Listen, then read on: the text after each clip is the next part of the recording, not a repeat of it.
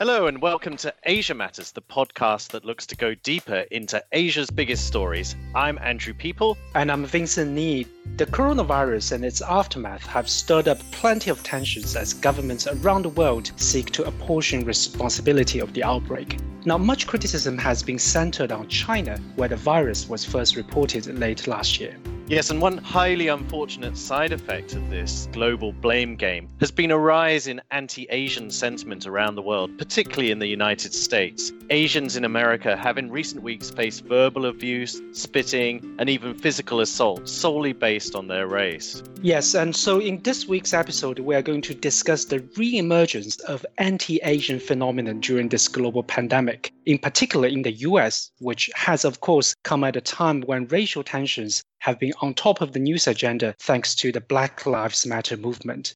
Later in the episode, we are going to speak to Jennifer Pan, who is a political scientist at Stanford University. She recently did some really interesting study into the political implications of anti-Asian racism in the U S universities. But first, let's put things into context and understand a bit of history of this hugely important and yet slightly underreported topic today with Christine Yano, who is a professor of anthropology at the University of Hawaii in Manoa. She is also the president of the Association for Asian Studies. Thanks so much for joining us, Christine. Well, I really appreciate this opportunity because it is such an important matter and it goes beyond the United States. Absolutely. But, you know, we are going to focus on the U S today. But just to clarify, Christine, when we talk about Asian Americans in the U S context, who are we referring to exactly? Well, of course, Asian Americans includes broadly East Asians, Southeast Asians, and South Asians. But as far as these kinds of anti-Asian racist attacks, I think that primarily it's East Asians, but it extends mm. to a certain extent to Southeast Asians as well. But East right. Asians certainly the target. Right. Now, we say there's a rising anti-Asian sentiment or anti-Asian racism, however you call it. What evidence do we have? Well, at the start of this, I mean, and when I say this, I mean some mm. of the reactions to the pandemic. Russell Jeung, who is a professor of Asian American Studies at San Francisco State University, created a website to try to track some of this because otherwise it was everything was anecdotal. And yeah. his website is called Stop A A P I Hate, Asian American Pacific Islander Hate. To his surprise, his website, first in English and then in other Asian languages, was flooded with reportages in its first week, and this is in mid-March. There were over six hundred fifty reported incidents, and that has only increased. So after eight weeks, there were something like over eighteen hundred incidents, and it goes on and on as the pandemic goes on. And as President Trump continues to add fuel to the fire with calling something Kung Flu or something like that. COVID, to be specific, COVID nineteen. That name gets further and further away from China as opposed to calling it the Chinese virus.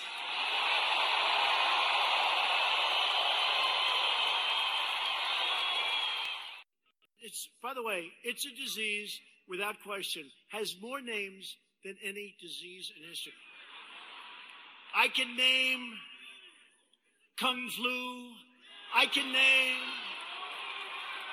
nineteen different versions of them.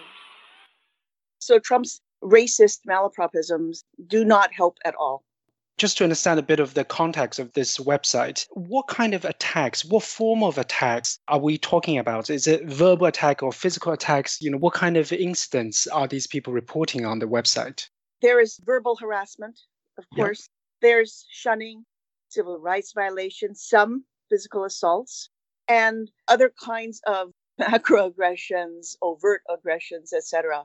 And I think it's important to keep in mind the reportage itself, which is always a bit problematic. So the reportage is not exactly what happens. So it's those people who have chosen to come forward and report.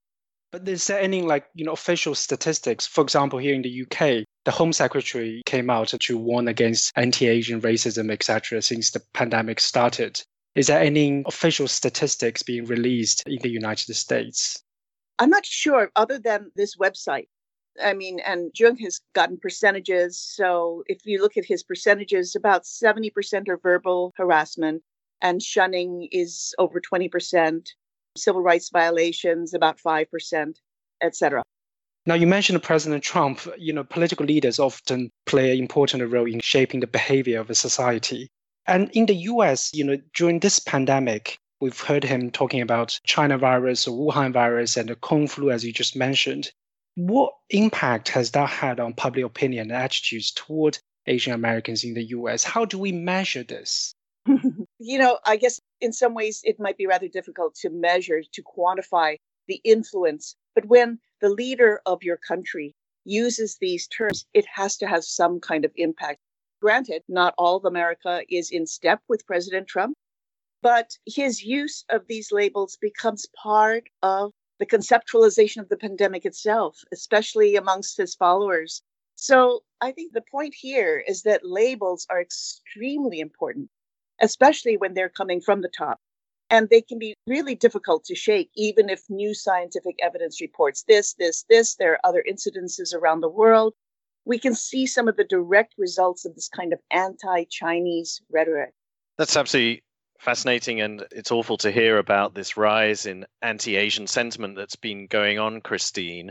I wanted to understand some of the broader historical background here, though. I mean, this obviously isn't the first time in the U S or elsewhere in the world that we've seen anti-Asian racism on the rise. In the U S, I think back in the eighteen eighties, eighteen eighty-two, there was the Chinese Exclusion Act. It was the first act to actually specifically ban an ethnic group from entering the U S. And of course, during the Second World War, thousands of Japanese people were placed in internment camps.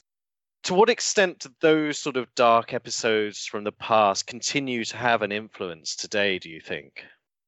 I'll say this about Americans. Many Americans are incredibly ahistoric, do not have a strong historical sense, which is why it is important to put exactly the kinds of things that you mentioned, the Chinese Exclusion Act, the internment of Japanese Americans, into the textbooks, into the curriculum to remind Americans themselves of what has gone on. But, you know, because these dark episodes can tap into kind of an underlying anti-Asian racism, because they can, then I feel that they do have an influence today. It becomes part of our backdrop, whether people know it or not. Right.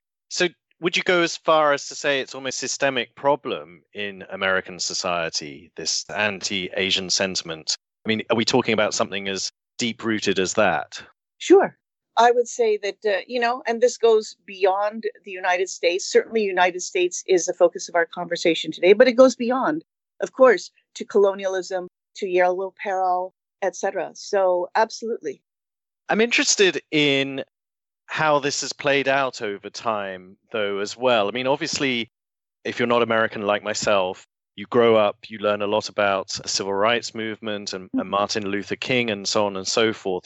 You don't hear quite so much about the anti-Asian racism that's taken place in America and, and elsewhere. How come this story is not told as much, hasn't been so prominent in the historical discourse, do you think? I think, you know, in the United States, when you say race, the general public automatically categorizes it as black versus white. Right. And that's why we hear so much about Martin Luther King, et cetera. We don't, even in the textbooks, we don't see much mention made of the internment camps, the Japanese American internment camps. It's because of the way the race is constructed and because the African-American experience, especially rooted in slavery, is so, I guess, prominent in people's racial imagination of the United States. That seems to take center court. But, you know, the violence of that, though, is to underestimate the other kinds of racisms that go on constantly mm. in the United States, so that the race problem is not simply just black and white, but it includes racism of all shades, if you want to put it that way. Yeah. Um, and I think that's really important to have as part of our consciousness.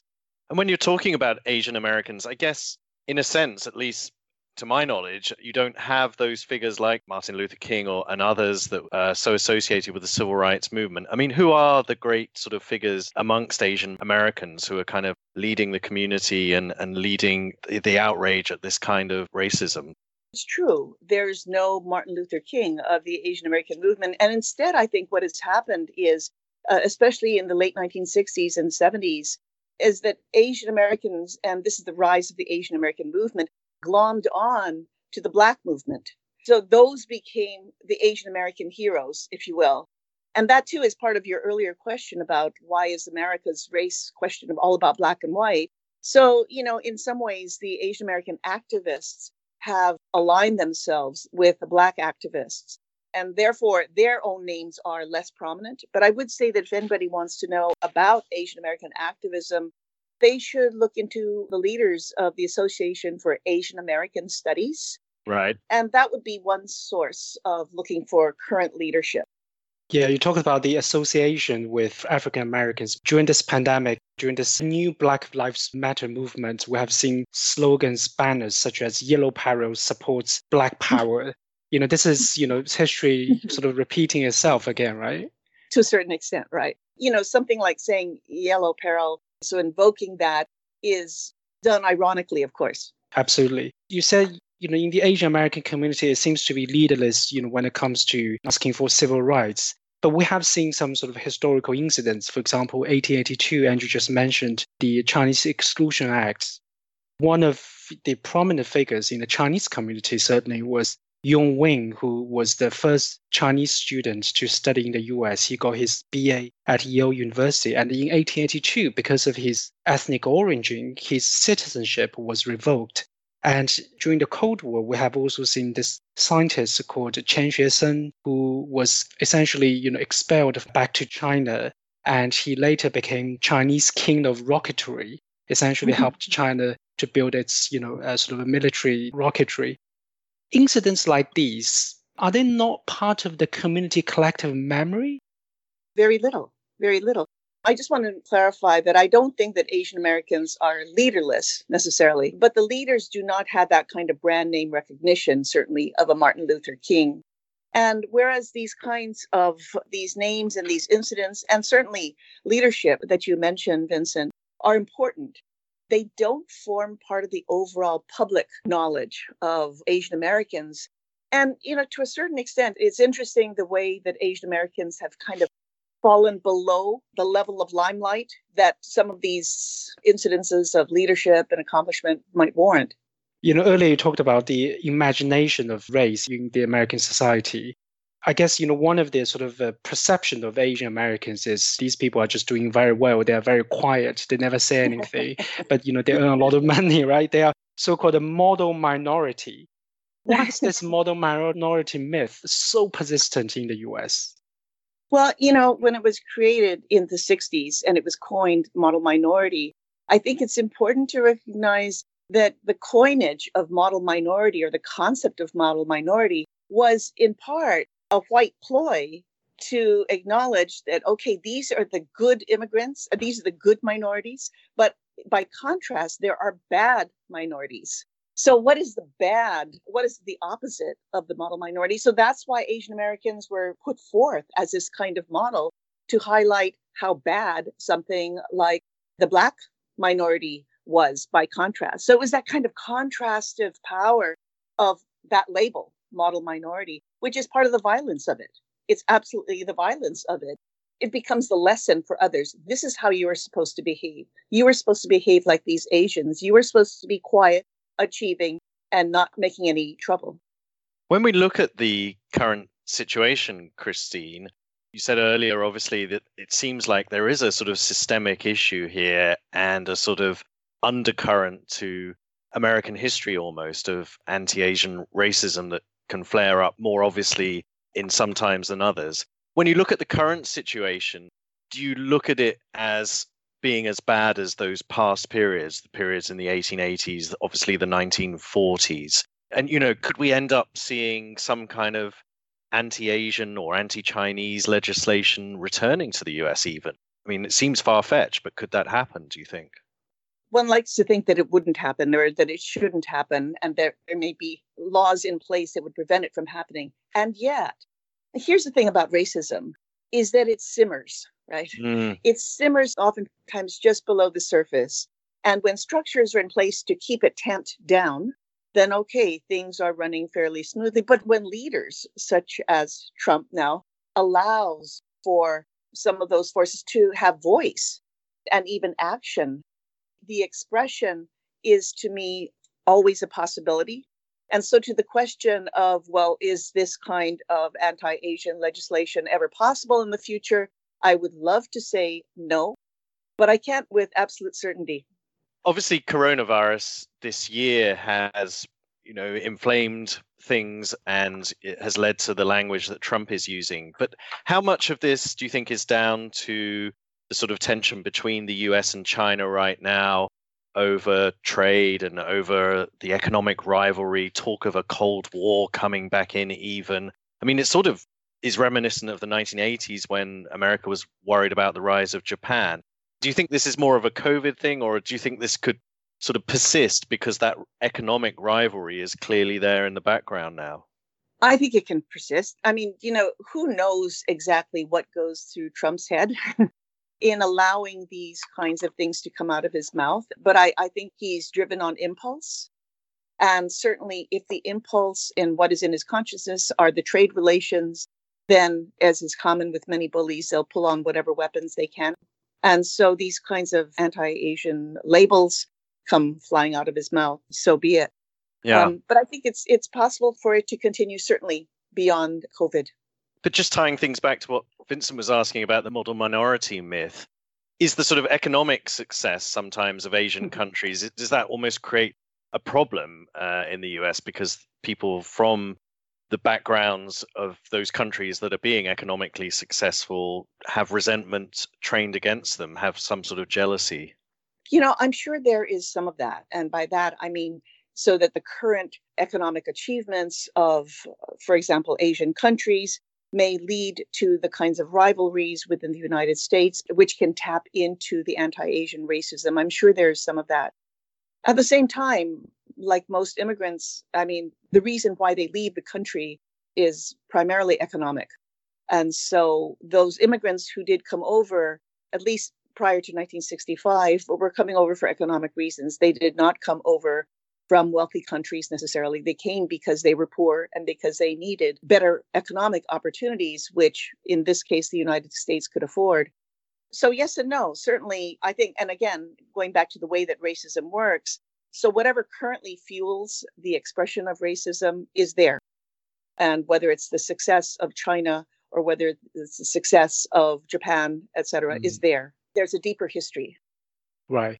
But, you know, when we talk about how this model minority perception is shaped in a society, what role did media play in portraying Asians as this model minority, you know, these people never speak up for their own rights, et cetera? Yeah, media is a very interesting question as far as uh, Asian depiction goes. I mean, for one thing, Asians in decades past were not seen in media, but instead we had yellow face, right? And so you did not have Asian actors able to portray Asians. At the same time, you do have Asians now increasingly in media, baby steps, baby steps, and maybe some crazy rich Asian steps. Yeah, yeah. Um, right. and and, and they, certainly they fuel a different kind of stereotype. Whether yeah. that contributes to anti-Asian racism is a big question. What what I see in people's emotions is a kind of compartmentalization. So, okay, Crazy Rich Asians, it makes big box office news. Okay, Parasite makes Academy Award. But at the same time, you might still want to avoid that Chinese restaurant with the pandemic because you think it might be a source of contagion. And, right. you know, you may still have verbal shunning and all this kind of thing. Right. I mean, talking about Crazy Rich Asians, this is interesting because on the one hand, it is something to celebrate that the whole cast is Asians, right? But at the right. same time, the kind of plots and the kind of story they told was also quite stereotypical of Asians, right?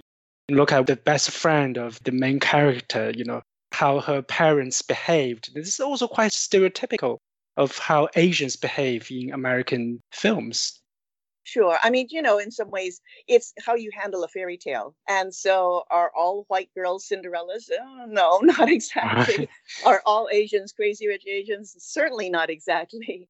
But it's it's a fairy tale and it's a feel good. My feeling is that anything that contributes to stereotypes, as long as you take it as a stereotype, is a kind of violence to things that don't fit into that stereotype. What do you mean when you say it's a violence? Can you just clarify that? You've used sure. that phrase a couple of times. Sure. It, just in the sense, I say violence in the sense that it does not acknowledge the full range of Asian mm-hmm. experience or Asian American experience. And so by not acknowledging that, it paints certain things that don't fit out of the picture. It's the same thing with the model minority myth. Right. Um, the model yeah. minority myth excludes blue-collar Asian Americans, Asian Americans who may rebel, et cetera, et cetera. So those who do not fit any stereotype become painted out of a particular kind of picture. That's the kind of violence that I mean. I see. What about representation beyond culture, beyond movies, um, back into the political sphere, also in the business world? How prominent are Asian Americans in the U S? Here in the U K, you know, we have a couple of people from Indian backgrounds who are now prominent politicians in the U K. But uh, do you have those sort of similar role models in the U S, in the political or business world? I mean, certainly. I think politics may lag a little bit behind, but we did have, you know, Andrew Yang running for president. And we have from here in Hawaii, actually, more historically, from the nineteen fifties and nineteen sixties, we had Daniel K. Inouye. We had notably Patsy Mink, who was a real firebrand, yeah. who lent her name to wide-reaching bills that created affirmative action legislation. So we do have those names, and whether the larger public knows them is a bit in question, perhaps. I, I think people probably know Daniel Inouye, and certainly now the Honolulu airport has been renamed Daniel K. Inouye International yeah. Airport, so I guess his name is indelible. But, you know, I think something like Patsy Mink should really be strongly acknowledged. Christine Yano, president of the Association for Asian Studies. Thanks so much for joining us, Christine. So we talked about the attitudes toward Asian Americans in the U S and how they play out in American politics as well as society throughout history. These days, what's happening within the U S would also have wider political implications, especially at a time when tensions are running high between U S and China. So how does discrimination against the Asians in the U S affect those who study or visit there? Let's now turn to Professor Jennifer Pan, who is a political scientist at Stanford University. Jennifer, you and your co-authors have done some really important research into the effect on Asian students' belief when they are confronted by racism on American campuses. Can you summarize to us what you have found in your recent research? Sure. In a new paper, what we show is that when Chinese students in the U S encounter racist, anti-Chinese slurs and taunts, that boosts support for the Chinese regime. And this is among a new generation of students who are actually most likely to subscribe to democratic values. That's very interesting. But you only study the Chinese students, but what about other Asian students? For example, those from South Korea, Japan, Taiwan, or anywhere from Asia? So the research that we do is focused on the effect of racism and anti-Chinese rhetoric in particular on Chinese students' views. So my particular project, we can't speak to the broader impacts on other foreign students as well as Asian Americans. So there's often an assumption, I guess, that students who come from non-democratic countries to study in countries like the U S are going to take on more democratic views. So can you explain the dynamics that are changing opinions as, as you found in your research? So one thing I would say is that there is an assumption students who come to places like the U S from non-democratic countries will take on democratic values. But I think in the past few years, that assumption has been challenged, especially with respect to Chinese students. And mm. there's this emerging thinking that Chinese students come to the U S and the West, Australia, other countries, strongly indoctrinated to be nationalistic and strongly supportive of the Chinese regime against all criticism. And that as a result of that previous indoctrination, they do not take on democratic views. But what we find in our study is that actually Chinese students who come to the United States are much more predisposed to support liberal democracy than their peers at top universities in China. In addition, they're not particularly nationalistic. But when these students are exposed to xenophobic, racist comments, that's when they start to increase their support for China's current political system. Can you explain just a little how you went about this research, how you based these findings? Yeah, in the fall of last year, twenty nineteen, we recruited hundreds of first-year undergraduate Chinese students across universities in the U S. These are students who didn't go to high school in the U S, so they're coming to live in the United States for the first time for college. Uh, we recruited them to participate in a longitudinal study. And in addition, we also, for comparison, recruited hundreds of first-year students at top universities in China. And this particular research on xenophobic discrimination is based on a survey we conducted among these students in the spring of this year. And so how exactly did the research work? You gave them examples of sort of anti-Asian comments or anti-Chinese comments and saw how it changed their attitudes. Just give us a little bit more detail on how exactly it worked. Yeah, so in the survey, um, we have an experiment where we randomly assign our respondents into three groups. So we have these three groups. One group, which we call the control group, read a Chinese news article about mm. COVID in China, and then saw ten comments from Chinese social media that were critical of the Chinese government's handling of COVID. That's the first group. The second group, which we call treatment A, they read a U S media report on COVID in China and then saw ten comments from U S social media platforms critical of the Chinese government's handling of COVID. Mm-hmm. That's treatment A. Then the third group read the same news article in English, American news article about COVID in China, but then they read ten social media comments, among which five were critical of the Chinese government and five contained racially derogatory comments about Chinese people and the role of Chinese people in spreading COVID. And so having shown them these statements, you measured their response in some way. That's right. After giving them these treatments, we asked all the respondents the same questions. We asked them first, how do they feel after reading these news reports and comments? Second, they were given a chance to say something in an open-ended response to the people who made these comments privately. And then we asked them a series of questions about their opinions of China's political system and whether right. changes needed to be made in China's political system. I wondered, anecdotally, since the COVID outbreak started in the U S and Europe, I have actually heard quite a lot of Asian students in both the U K and the U S came to admire the way their governments handle coronavirus pandemic. Some even concluded that uh, perhaps China's system is a much better one in tackling a health crisis like this, and the U S arguably is not doing very well on that front. Is this something that has also evolved after you finish your study? So one thing I should say is that in our survey, we also asked the respondents for their evaluations of how different countries have handled COVID nineteen, including China, the United States, as well as other countries like Japan or South Korea. What we find is that overwhelmingly, so eighty-nine percent of our respondents think that the Chinese government has handled COVID well or very well, whereas eighty-nine percent of respondents think that the U S government has handled COVID badly or very badly. So we do observe this big divergence in evaluations of how different governments have handled COVID.